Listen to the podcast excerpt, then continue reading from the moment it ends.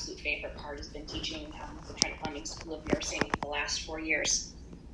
I think um, having an opportunity to learn and understand about leadership and collaboration is uh, often better understood when you can see it, when you're part of it, and um, but also hearing from the perspective of others who are working in those roles. Um, it's it's somewhat difficult to just read and understand about leadership and, collaboration. That's why we put together um, today's content is for you to be able to hear from current leaders um, in our healthcare system. Um, so I'm happy to actually have two of my favorite people uh, I know um, in healthcare join us today. So welcome Gary and Rachel. Um, I hope today's discussion will be exciting for you to hear their voices and perspectives um, and present you with ideas possible future careers in healthcare. Um, having an understanding of how the healthcare system works and understanding the broader issues we face in healthcare is important for you to be able to support our patients um, and families and become the leaders of our future. So, what I've done, I've taken um, the opportunity to create a number of questions um, that will hopefully answer some of your questions that you have. Um, I've tried to incorporate as many of the questions received through Qualtrics um, into our broader questions for our panel. So if you have any questions during our discussion, as Ruth was mentioning, please feel free to use the chat function and um, I will open up the discussion at the end of um, our, our time here with our panel panelists, sorry, and uh, open up the floor for you guys to ask any personal questions that you may have that may not have been answered. Okay? So, um, guess what I'll do is just uh, we'll move the floor over to Rachel and Gary. So, welcome. Um, Ruth, did you go through uh, who Rachel and Gary were? I did not. So happy to do that, or happy to have them introduce themselves. Either way.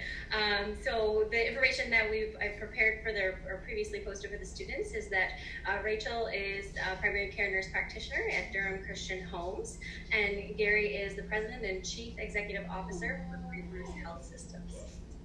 So welcome. So Rachel and Gary, um, maybe we'll start with Rachel. Um, who are you? And tell us about your professional background. And then, Gary, Gary if you'd like to lead after Rachel. Okay. Uh, can you hear me? We're good? We're good. Yeah. Yeah.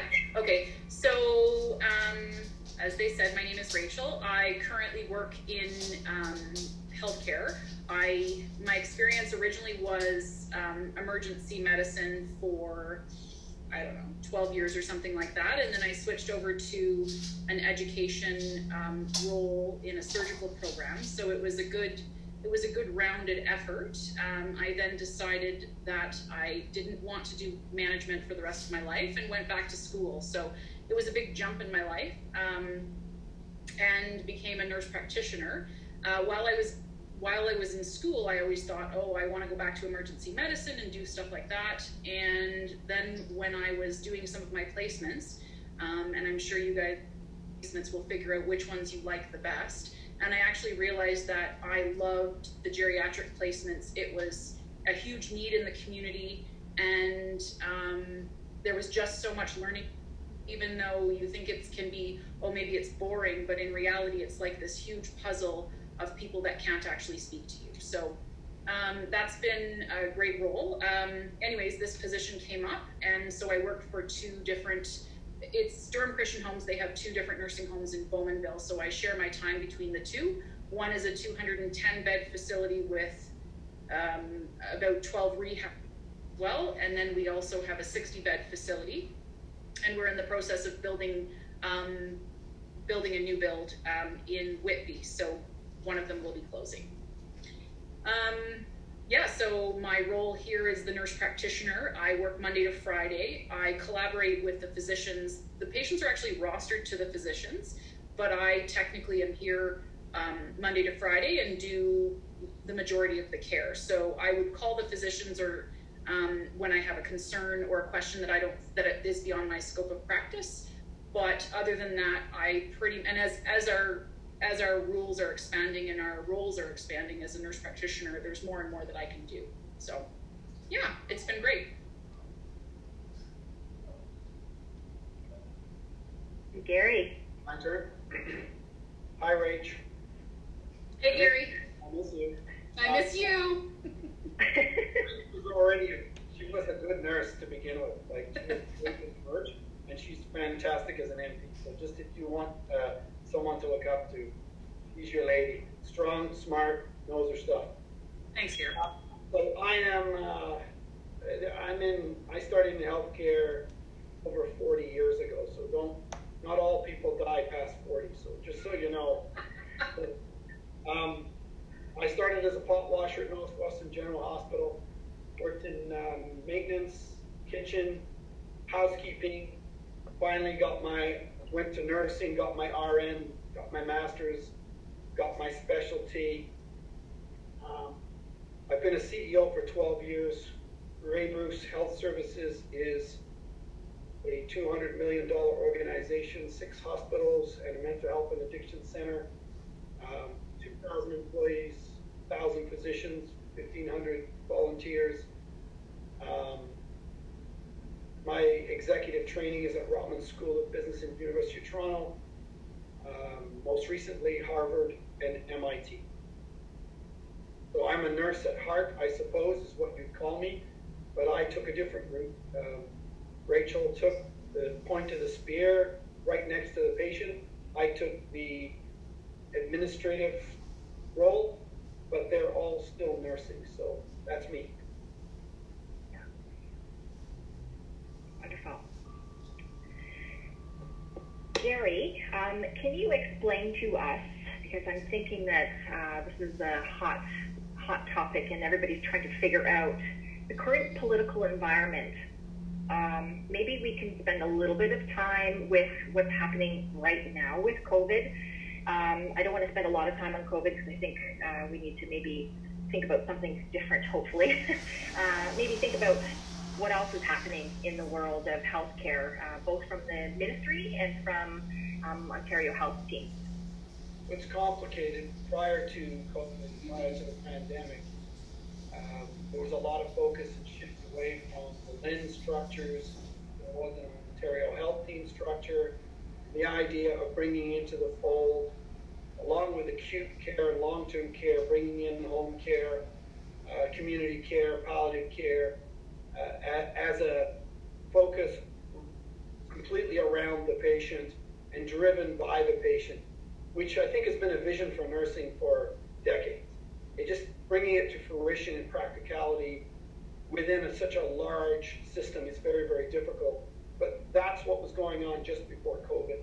With COVID, occurring, and I was on an interview last week with, uh, with some television folks, and the same question came up and, and said, what were the highlights? What are the things that we've learned?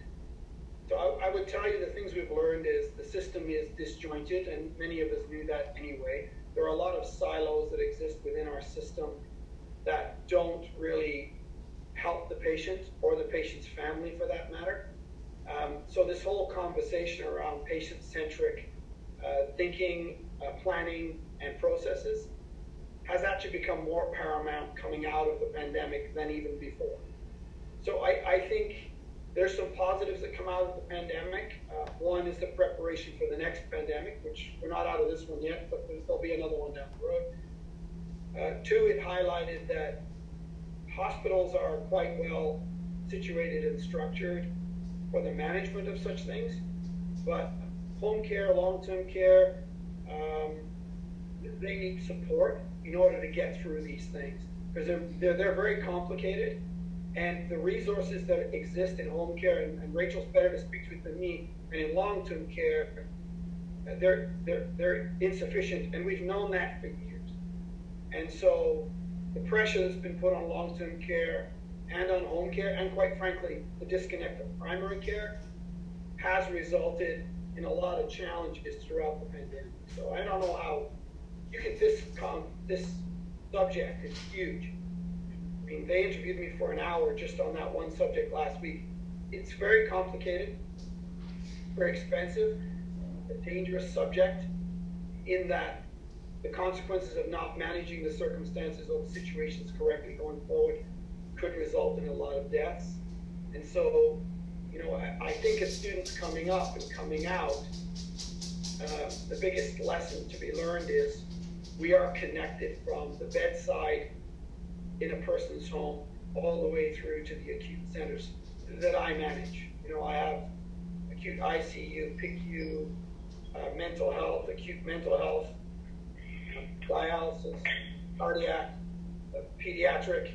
We manage all of those, uh, but none of those are any good if we're not connected all the way to the patient's home and the patient's journey.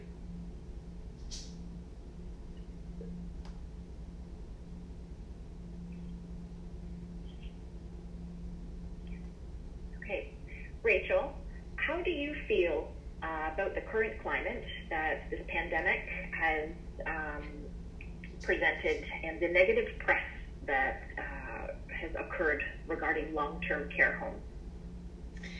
Yeah, that's a tough one. Um, it's actually been very upsetting when you see, um, I mean, all the time there's these programs called W5, and the only thing they ever highlight about long term care is the negative aspects. And, you know, no one ever, no one ever comes into the home and sees the amazing things that we do. And, um, and unfortunately, once, you know, once a home gets COVID, you know, you are just considered dirty and obviously have done something wrong. Um, I think you know Gary is absolutely correct in the fact that we are completely um, underfunded and and everybody has put us on the back burner. I mean, even our new build, we're a C level we're a C level facility. When I was in nursing school, this was a C level facility, still up, like we're still using it. So. Um, it's it's just really upsetting. Now the nice thing is inside the home, I feel like they've done a lot of good things for the culture within the home. Um, there's been supportive things that are happening. They're trying to, you know, we're trying to create an um, an element of positivity, and families have also been helping with that. Um, we've encouraged them to bring signs. They've done some drive-bys. They bring us signs. Now that some of the restrictions are up a little bit, we're actually bringing some food into the home. So you know, Tim Hortons brought in a huge spread, and then another day somebody else brought in a huge spread, and it really brings the positivity. I would say that our families, no matter what you hear on the news, our families are enormous, and they have absolutely ins- supported us 100%. And when I actually speak to them and have telephone conferences with the families, all they can say is, "Thank you so much for taking care of my loved one. Thank you so much," because we we have managed to keep them safe. So, and that's not to say that we're better than any other home. We put some things in place at the beginning. One of those was we, we restricted visitors earlier than municipal. So our visitation was restricted on the Thursday, everybody else restricted Monday. Um, I think that saved us a lot because we're a, we're a C level facility. So many, most of our bathrooms are shared. Um, we have three and four bed wards as well as as well as semi-privates and privates, but mostly they are three and four bed wards, which is an absolute breeding ground. So if you're on isolation, there's a yellow curtain around you, and um, best of luck. And education has also been hugely key um, because you have to educate the staff and continue to do so because if you're you know not donning and doffing your PPE correctly, you can wear as much as you want, but it's useless. So really, you know, you needed to do that. So unfortunately, long-term care is seen as negative, but when you're living in it, it's actually been so much more of a positive experience than I expected it to be because of the support of our families, because of the support of our community. That's good news. Mm-hmm. we have any questions from our from our class there so far? No? I guess, do you feel like, I guess in both of your endeavors, um, did you get a lot of support from government? Because I know that that's been quite a big thing in the news and different across provinces as well. So, um, yeah, was that a big part of your COVID experience, I suppose? Do you want to answer that first, Gary, or do you want me to? Go ahead. So in long-term care, there is funding um, allotted. I don't exactly know how much because I don't deal with the budget, but I do know there's a significant amount that is allotted to each nursing home. Um, and with that money, we have had to buy um, more PPE, more cleaning supplies. We've paid for extra staff, so we now have we have to pay for screeners at the doors. We have to pay for extra cleaning staff, and some of those cleaning staff we even now need help with portering and just uh, even some one-to-ones because as you can imagine there's no activities for these people like major group activities. So all of a sudden there's more behaviors in the home. So we have more one-on-ones just even spending a couple hours here and there. There is a funding pocket. Um, i'm still nervous as to you know whether or not this is going to break our bank account because i can't even tell you how expensive it is and even though, yes, we're using more PPE, the other issue is that the PPE is also more expensive than it used to be because of supply and demand. So, you know, the the box of um, I don't know, the box of masks may have cost you ten dollars for a hundred before, and now it's costing you twenty. So it's just everything is doubled in price. So our our expenditures are enormous, and we're a not-for-profit home, so it makes me nervous. But so far, um, there is money, and you need to use those funds appropriately, which I think we really have. I mean, this place, it was clean, it was clean on a good day. I mean, it's a really old building, but just seeing the the things that are in place is impressive. Oh, from the acute, acute. Sorry, go ahead. No, I was just going to ask you, Gary, from the acute care um, and funding. Yeah, so, so hospitals are somewhat different.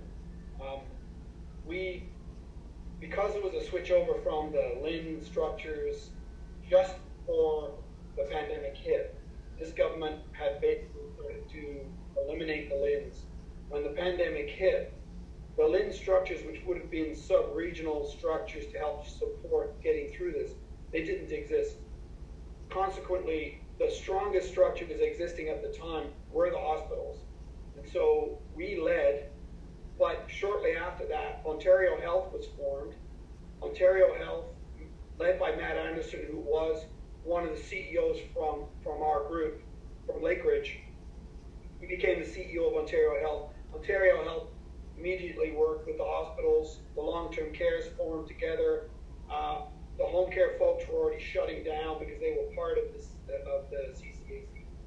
Uh, and so Ontario Health took over those pieces and we started to build the structures to get through surviving the pandemic, including we built a virtual warehouse for all.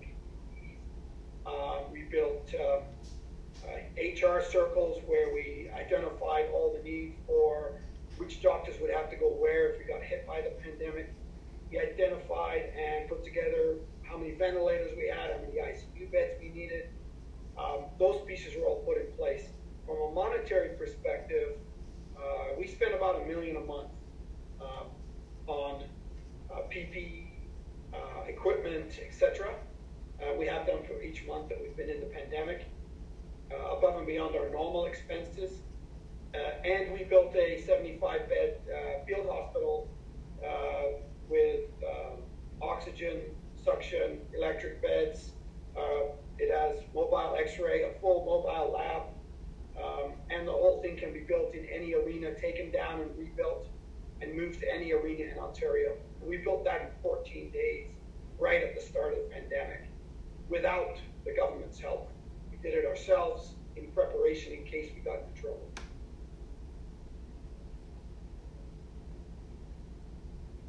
Thank you.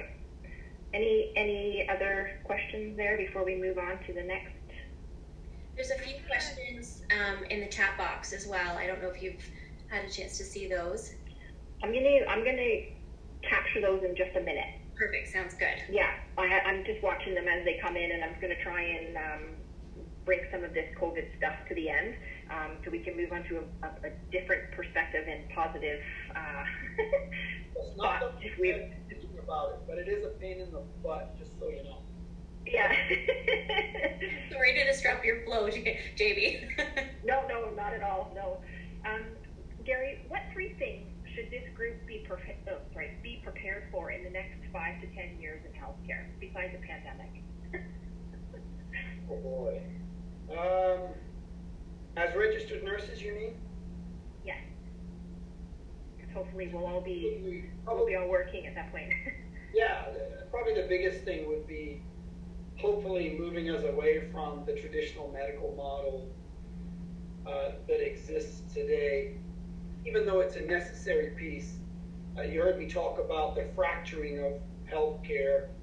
Um, there should be a movement in the next 10 years to uh, the personal journey or personal health as a holistic part of life.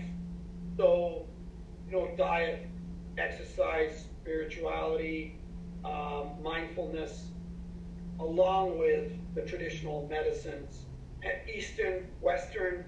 Um, I think there's parts for everybody, but we need to start to make our journey from childhood to death normal. And I think we need to stop focusing on funding structures. And I think nurses play a key role in that. I think people like Rachel are, are the key to the future. They're the link between traditional medicine and uh, real life. And, and I think a greater focus or movement towards primary care, towards individual medicine, and away from the traditional model is the future for all of nursing. RNs play a very particular role um, because you have the ability to do what Rachel did, which is to specialize. I think those specialties, even though they fall under extended class or NP, and Rachel will correct me if I use old language, um, is an advantage. Nurses have the greatest general skill set for the provision of health eh, beyond traditional healthcare. And so I think the capacity to grow that, specialize it, develop it, expand the role, that's the future for, for, for all of you if you do it right. You do not need to be subservient to a physician. We do not need to function under a medical model. And Rachel will speak to that better. I have a question here from um, that just popped up into the chat that maybe can speak about being prepared. Um, from a leadership position, how do you address the frustration and upset care workers that are experiencing that upset care workers are experiencing while working under the stress and uncertainty? And then also, can you speak to how nurses eat very young? So from this, for this particular group of nursing students who are in year two they have another two years to go before they're um, entering into our profession. Um, they, I'm certain that they hear about um, how nurses eat their young and have perhaps been a part of that culture. Um, Rachel, even Ruth, um, Gary, how do you, how do we develop the next set, next leaders within healthcare with this culture, within this culture, I guess of I can speak to that a little bit. So, in my opinion, we absolutely need you guys need to be a part of this change, and and every time um, every time you see it happening, at the very least, and I you need to do more than that, but at the very least, you remember that scenario in your head and you need to make sure and promise yourself that you will never tolerate that or be a part of that when you actually get into practice. And you need to remember that because you're going to get a student. And I hope that you all accept a student to take on. And when you teach your students, your job is to make your student like basically what I say when I have students, I mean, I've had students as an RN, but now that I have students as an NP, I always say to them, my job is to make you as efficient as possible so that in reality, I can sit in my office and drink tea and you can take care of the nursing home. That's how good I want you to be. But I will support you 100% of the way. And I'm certainly, I don't believe there's a dumb question. I don't believe, you know, every student is different, everyone learns differently, and we need to be the part of that change in culture. We need to not accept it. The other thing I would also encourage you to do, and I, ex- I absolutely know that it's difficult, but if you see that negativity being put towards you, I would encourage you to call people out on it gently, kindly, but I would encourage you people out and say, Did you mean to hurt my feelings? Or something along that line. because I think people need to be taken aback and people need to remember. Like, I mean, you can see it even in the PSW culture here. We were going through a period where we had a number of PSWs quitting because there was so much negativity happening. Um, and we've put a huge, I mean, I'm not saying we're perfect, but we definitely have kiboshed a lot of that behavior because it's absolutely and utterly unacceptable. And we need to encourage people you know i'm not worried that you're going to take my job but i want you to be able to do my job. That's that's really important to me and to learn as much as you can and how and that's our job as nurses. So i need you to remember every time that you will never do that when you are in practice. How do you build strong and effective teams? You're asking who you're asking Sorry, I thought you heard that. Gary, how do you build strong and effective teams? Oh, that's a good question. I, I don't know that I built them. I think those concepts are old. There are many philosophies of team structure. Uh, Canadian philosophy is often around, you know, we all collaborate, we all get along, we all drink from the same teapot. But true effective teams are not always, they're not kumbaya teams. Uh, they often have some strong personalities, some very intelligent people, um, and, and, they don't always get along. And the concept of having a, having a leader in a team is also not necessarily accepted. There could be different leaders for different circumstances from the same teams. So depending on your skill set, your strength, you might lead one project, somebody else might lead another. And so when you build teams, as it were, those teams need to be adaptable, they need to change, they need to be flexible and nimble. So we no longer have administrative teams, executive teams that run whole hospitals. The best teams within a hospital, I'll give it as an example, whenever there's a need for a change, the best teams are frontline workers. So that you build your teams from inside, let frontline lead from the bottom up. And as the executives, you guide and support, remove boundaries, and you let people fail, and they learn by rapid change, not by years of planning. So it's a different world.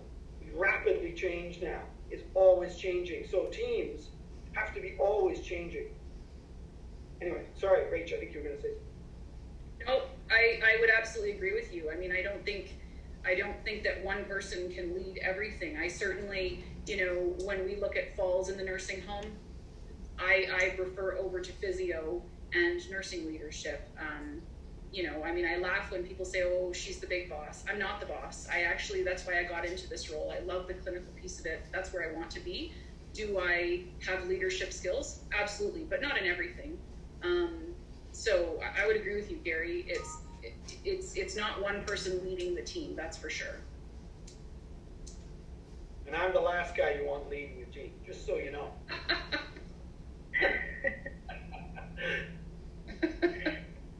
Rachel, how do you manage collaboration and delegation in your role as a nurse practitioner, and specifically ah. with with family unregulated healthcare professions, which you work with, as well as the physicians?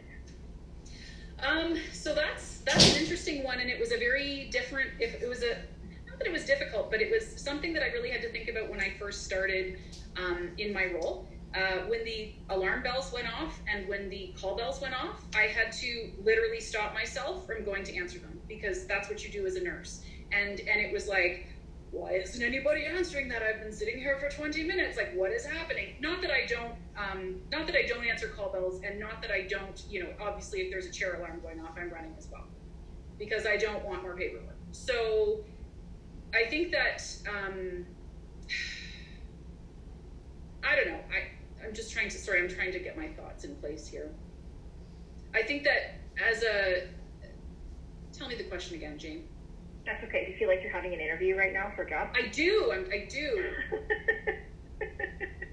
how do you delegate? How do you man? How do you okay. work? How do you work with family?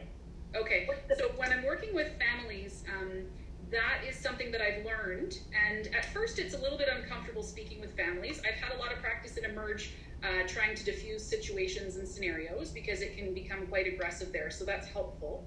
I would say for the most part, um, people can be kind, but when you're dealing with someone who's an advocate or their family members who cannot speak for themselves, absolutely sometimes they are a bull, and absolutely they sometimes need to be. So I really find that when I'm developing relationships with families, I've worked hard to do so over the last six years. So to actually call them when I'm working on a plan of care and treatment plan, to actually give them a call and say, hey, uh, this is what I'm seeing in your mom. This is what I'd like to do. Do you have any other suggestions? How do you feel about that? And when I do that, I get more respect from the families, and they are more likely to, first of all, sometimes it's just easier for me to do so. The RNs, technically, for the most part, if it's just a regular occurrence, like let's say someone has a urinary tract infection, for the most part, it's the RPN's responsibility, the charge nurse's responsibility to give the family a call to say, Rachel saw the patient, this is what she's ordered, this is what's happening for your mom. But when there's difficult scenarios or it's a difficult family, often I will call because it helps to diffuse the situation. You get a lot of more trust out of families when you involve them in the plan of care. Um, as far as delegation goes, that's another thing that I've had to learn. Um, the NP that was here uh, before myself, uh, she would flush patients' ears and do all of that stuff. Um, I don't do that. First of all, I have a lot more patients because I'm doing both homes. But the other piece is, is this is absolutely within the scope of practice of an RPN or an RN. And we need to encourage people to work within their full scope of practice. I think it's, I really are limiting people and, and suffocating them if you're not encouraging them to work within their scope. So that being said, you know, um, G tubes, for instance, we replace them ourselves here at the home because we get a specific type so that we can replace them. Did I know? I've never put in a G tube in my life.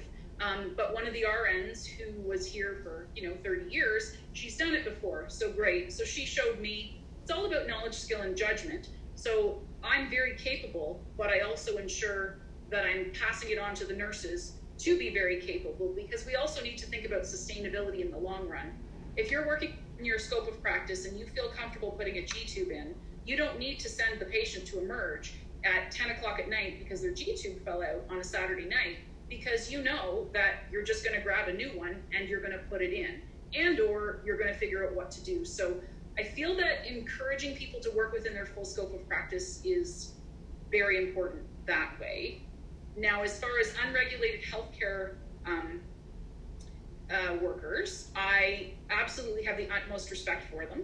I could not do my job without them. And I think we need to remember as we head up the education ladder and head up, you know, whatever it is. I mean, Gary, you've always said, make the, you know, you're still respectful of um, the housekeepers and the floor cleaners because you need these people in your lives. You absolutely need them in order for anyone to do care.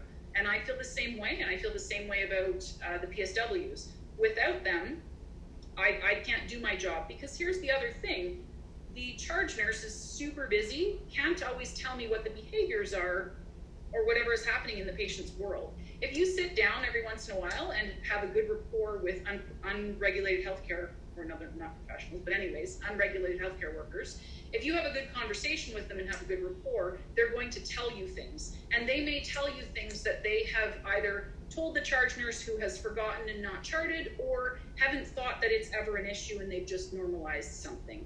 So if you have a good rapport with them, they're going to tell you things. And also, I who am I going to ask about what their, you know, what their pressure injury looks like? I'm going to ask the PSWs, especially if it's a stage one, because I want to know what what are you seeing, what's happening, and and very often um, it's a great team effort. Um, I also defer to physio when someone has a fall or if someone needs an X-ray. These people don't always talk to you, so I mean, in some ways, my um, you know what I learned in school as far as assessment skills and asking a million questions, I can't because they just stare at you sometimes or answer differently. So when you have more than one professional going in and being able to pinpoint different issues, physio and I work together. Um, and he'll say, you know, I saw this patient and I really feel that they could use an x ray. And we'll go, we'll see the patient. Why do you think that? And then we go from there. So um, you need to work as a team and you need to absolutely utilize, you know, who's best at what in the team. Did I Think, yeah. Okay. Gary, do you have anything to add to that about collaboration or what, what are important facets of collaboration in healthcare? Um, I'm not a, I'm a terrible person to ask about that stuff. I mean, I, I believe in. You are a very, very good leader. You are not. Well, I believe in, I, I believe in, uh, you know, a respectful workplace. I believe in um, working together, having the same vision, being flexible to who the leader is. Um, and I do, and I do believe that I'm the king of delegation. So I will have team upon team upon team upon team working on hundreds and hundreds of projects at all times. And I will not lead one. Um, and each one of those teams, people, some of them are two people teams, some of them are 20 people teams, some of them are 40 position teams. They're all working on different projects, and I always say that I am most effective, our organization is most effective when I am standing perfectly still and everybody around me is working away. I should not be walking down a hallway with a clipboard pointing at people or asking what they're doing. There should never be a time that an organization and the people within it are not aware of what they're doing and why they're doing it together. So, I mean, I tend to think big in regards to collaboration, in that if we're all clear where we're going, we all have clear goals and objectives, they're being led from the bottom up. Those teams are actively responsible and accountable for the delivery of those pieces. Then, and you're rapidly changing, then that organization can do anything. It has very little to do with a suit or sitting in an office. It has very much to do with people like Rachel who are leading the day-to-day activities. And that's that respect piece. It's interesting when you nursing speaks about skill sets and um, what's within your practice. I will tell you that is the practice of medical health. You guys have way more skills outside of that that have yet to be developed. And I and I will openly criticize nursing education for not going beyond the typical nursing education to the leadership portion and the change management, culture management that that massively affects how you operate within any clinical and non-clinical environment. And so it takes those adaptive individuals like Rachel to manage the nonsense that's inside because we don't educate ourselves on those pieces. The reason you're going to have questions on that is because you're graduating at the end of the four years and you're going to have to learn this skill in real life while getting while people are trying to eat you alive, as was so nicely stated earlier.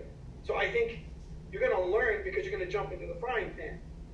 But I do believe, you know, the future is that nursing has this whole other side that it needs to grow in. That's outside of the medical piece. You heard me say it earlier. So you know, collaborate, but grow. Don't stay inside your shell. I have a I have a little um, question here in the chat. I see Ruth, Rachel, and Jamie nodding. Are you guys able to elaborate on the significance of this point? Um, what I was nodding at, um, I'll just jump in here because this, that piece that Gary was speaking of is very um, important. Uh, learning that I had as a as a leader, um, as a new novice leader when I moved into management. Um, there's leadership and man or leadership is different than management, but being a leader um, you have to cycle through positive and what we call the pit of despair, where it, it, I think Gary, you were the one to say to me, you know, it's like an 18 month journey till you start feeling comfortable in your skin as a leader. Um, and this this will be no different to you as, as a new grad coming out into the world of nursing. It's going to be a journey. You're learning new things for the first time. You're being exposed to new people, to interprofessional collaboration. You cycle through the feelings of you got this, with also that feeling of oh my God, what have I gotten myself into? And then you slowly go through. I don't know. I look at it as a as, as a cycle of um, positive, negative, positive, negative, or it could be like a ladder. But that ladder takes takes time um, to feel comfortable, um, to be exposed to new things, and to be able to ask questions. Um, so it's really important to find people that you're that you're comfortable with, that you're not afraid to ask questions, that you expose yourself to new situations, and um, you work through those challenges. And it's all normal. Uh, I'd also speak to, um, there was a point about, uh, I think Gary mentioned about the collaboration in leadership, and I think of how Ruth and I work together um, in terms of, in our roles as uh, compressed and collaborative coordinators. Ruth and I have exactly that, um, that leadership uh, perspective with one another where whatever, whatever I don't get, Ruth gets, and, and vice versa. And I think that we work together with that fluid, um, in that fluid nature of being leaders um, and being able to support one another. So, uh, it, yeah, there, there's some so many good things that come of being in, in leadership roles, and and uh, yeah, I don't know, all this stuff resonates to me. right? Anything, Ruth? Yeah, um, I would agree with all of that, absolutely. And uh, thank you for the question. Um, I think the key parts for me are around the communication and the culture and looking at the other skills that you are developing. And I think that there's so many strong pieces that as I'm hearing Rachel and Gary and Jamie speak, that are connecting to the content of this course, and particularly around organizational culture. That's a huge area of focus for me, um, and and what I've spent time in my career developing and understanding, and took that into a formal leadership role. And the things that we've been talking about in terms of relationships and the way that we go about doing things and how we communicate with one another, those were the skills that I transferred from being a community nurse into my perspective of being a formal leader in that um, exactly what Gary was saying earlier.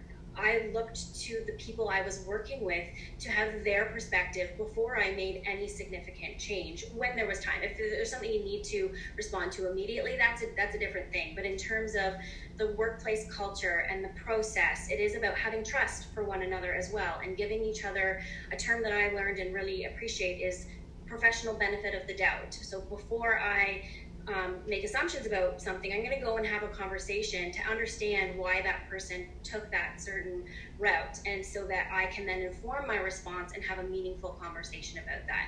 So those are just some of the pieces that I was uh, nodding to and. Um, uh, finding the connections with our with our course content too. So yeah, those, that's kind of my my add on to that. Thank you. Yeah. Um, Gary, community engagement.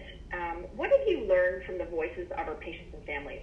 Uh, that's really important aspect not only to this course, but um, I think just as, as new nurses, um, understanding that the patient and family um, need to be the center of everything that we do. What have you learned in the last three years about what the needs are for our patients and families? I guess the biggest lesson have learn from it, or at least I have learned from it, you do not know what they want or what they need. You think you do, but you're trained from a certain mind perspective, whether that's educational, cultural, personal, political, you have a perspective. Call it prejudice, call it privilege, call it whatever dance you want to call it. The only people who know what they need, what they want, and what's important to them are the patients themselves. So every time I think I understand something, I shake my head and realize I am probably completely missing the most important factor, which is that patient needs to tell me what's most important to them. Look, I'm a smart guy. no doubt about it. Measure my IQ, measure my education, look at my experience. You would think I should know stuff. Every time I go near a patient population in community engagement, and I do a lot of community engagement, I am so embarrassed about what I don't know. I study the stats, I get the statistics, I'm great at statistics. All the people who are giving care in the area, I get feedback on. They can tell me all the things that are needed. We can do a study session, two or three days, come out with a focus group, set our stuff in place, know exactly what we need to focus on. I put that in front of the patients and they laugh at me and say, that's not really important to us. And I realized I just really wasted my whole time. I should have started with the patient. I, I can tell you I did five days of engagement in the far north. And I looked at everything from what was short from specialties, um, what kind of programs we needed to adapt and expand in the hospital, what was needed in community care, how many more nurses we needed in the community, how many PSWs. Thought I had it all figured out. Sat down for five days with these groups of people, and two things came out. One, they needed a bus that took them from their rural towns into the city so that they could pick up their meds and so that they could get to their doctor's appointment. Two, they then needed to have a way to get groceries back into their houses once they got dropped off at the bus because they had nowhere to get the food into the house. So here I was thinking we need to develop diabetic programs, we need to have physician led this, NP, that. Their focus was we have no way to get there. I can't get the meds you're prescribing. And I'm alone now, so I need to be able to get my food into my house. Three big things that change the quality of life and their ability to comply with their health needs. You only learn by asking. That's my lesson. Any questions to the, the group? I have a question there from Renee, which I'm going to answer in just one second with my next question. Okay. Um, this is a question that came from um, the Qualtrics from some of the students that sent in information ahead of our um, day today. So what is, and Gary, maybe I can speak to, to uh, Grey Bruce. Um, what is your organization or others that you might know of that are doing um, to center the voices, experiences, and priorities of uh, people of color in Indigenous communities? in regards to Indigenous communities, is your organization or others that you know of working towards implementing any of the calls to action from the Truth and Reconciliation Commission? That's a great question.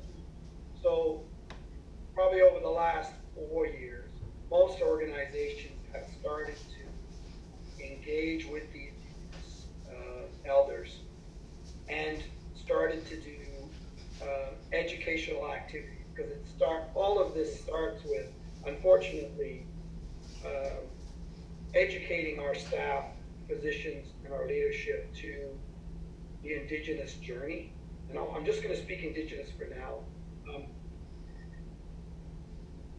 it's a complicated, long journey.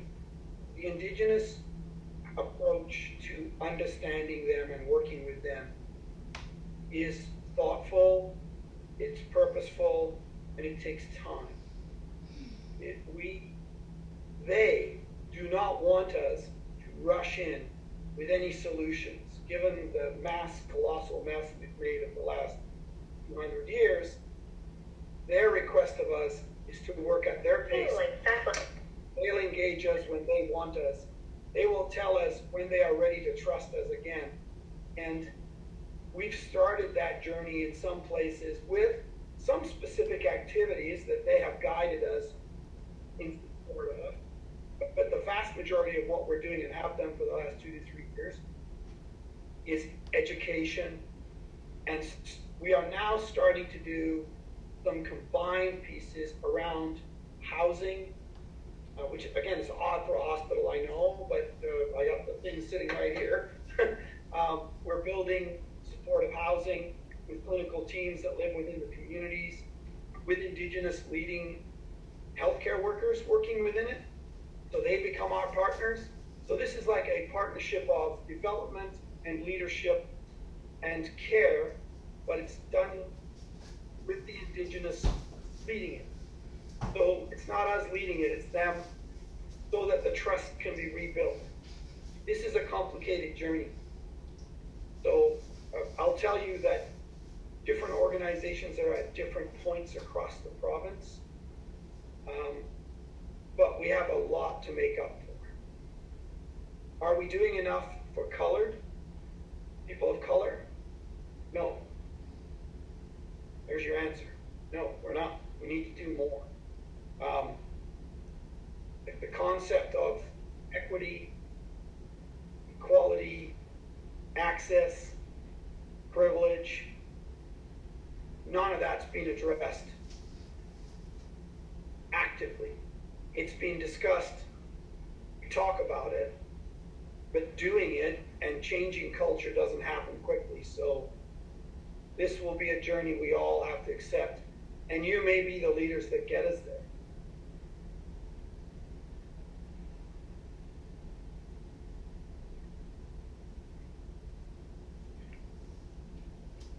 Any other questions?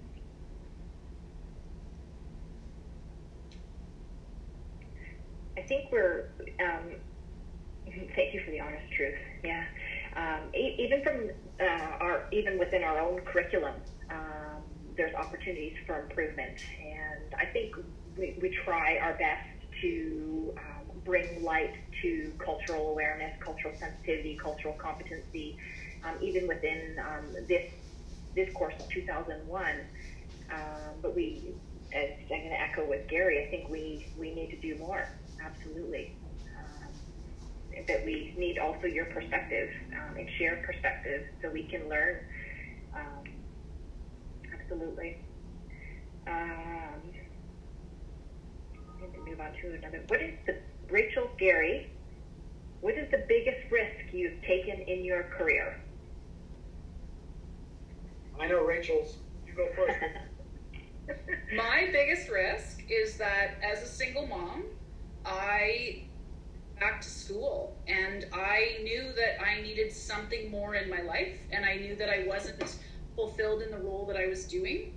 And I took out a line of credit against the house because there were, I mean, I was, I went part time and um, paying the bills on my own. And then I actually had a three month placement full time for my final placement. And so I wasn't bringing in any cash during that time. And it was the best decision I've ever made in my entire life. It was, it, it took a lot of guts and um, I had a lot of support. I will say, well, Gary and Jamie absolutely talked me through that. I don't know that I would have, I knew I needed something different, but I didn't know I had the guts to do it. And um, it's the best decision I've ever made because I've, you know, I've just never been happier in my role. For me, I guess, what would I say? I take risks all the time. So I am a risk taker by nature. But I guess the greatest risk I take is taking the back seat. So letting others lead is the most difficult thing you'll do as a leader. And I will let people lead even if I know they're going to fail. If the learning is greater than the hurt or the effect, then I will guide the best I can, but it is really risky and really kind of nerve wracking and very difficult for me to do. But once you do it enough, you realize that what you think is a risk actually is no risk at all. And in fact, 99 times out of 100, people will do far better than you would ever believe. And then you think, so then you think you're, you think you're a pessimist, and actually you become a complete optimist. I completely believe in people. I completely believe, given the opportunity, people like Rachel excel. She's always been a strong leader. She just needed to open that door. And now she flies. It's probably the case for all of you that have self doubt that wonder if you can really, if you're real, you know, you, you doubt yourself. Um, even when you graduate as a nurse, you're going to say to yourself, do I really know what I'm doing? You need to have faith in yourself and have faith in others. And then risks are not what you think they are. Uh, in fact, it's quite overwhelming how great you feel and your life is improved when you have people like Rachel in your life that excel and go on to help so many others. And you will get that throughout your life. Friends that succeed and do well will make you feel great.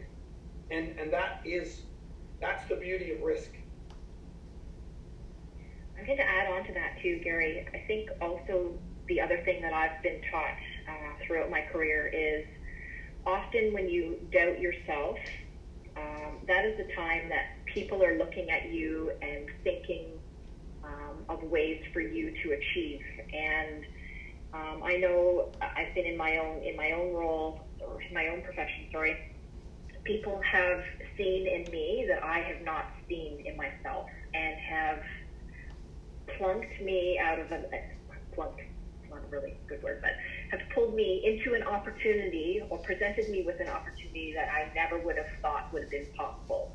Um, so sometimes seeing in others and giving opportunities and presenting with new challenges, um, I welcome all of you to take those challenges when those challenges present themselves, even if you don't think that you're able or capable to do it. Um, you can. Um, so take those risks. Three things, right, Jamie? Yeah. You are. Yeah. People. You are beautiful people, and you are capable people. If you always remember those three things, you will succeed. Smart, beautiful, and by beautiful I mean as a person, and capable. You are more, far, far more capable than you think.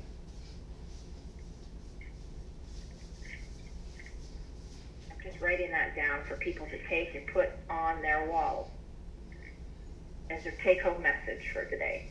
I don't know how to spell capable. it's okay, I'll edit it later, Jane. Thanks.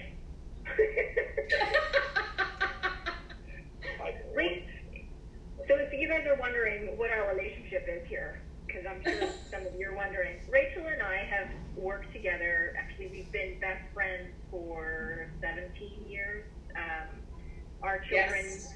have known each other for since the time they were in their our bellies together. But we also work together as um, leaders um, at, at Lakeridge Health in the surgical program. And if any of you haven't noticed the name Sims and Sim, um, yeah, it usually comes up. Gary's actually my husband, so I thought I would share that for you guys because people often bring up a question of like, how do you guys know each other so well? So uh, Renee, do it. yeah.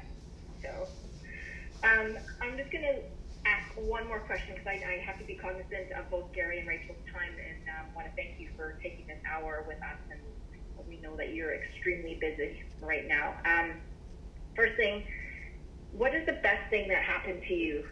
I'm going to use last week because this week has just started.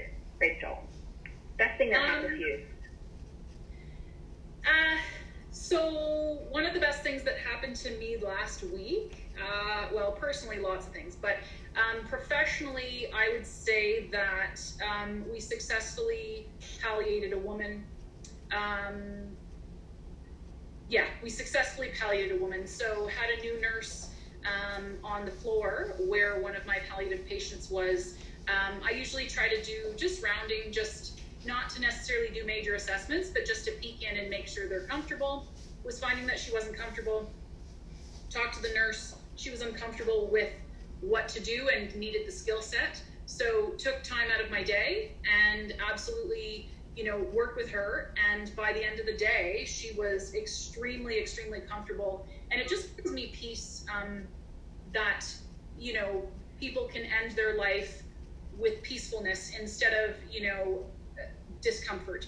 Uh, so I, it sounds a bit cheesy, I suppose, when I say it like this, but I just really feel like I like working with the staff, helping them, and making sure that patients get the best care that they can. Um, that was probably my favorite.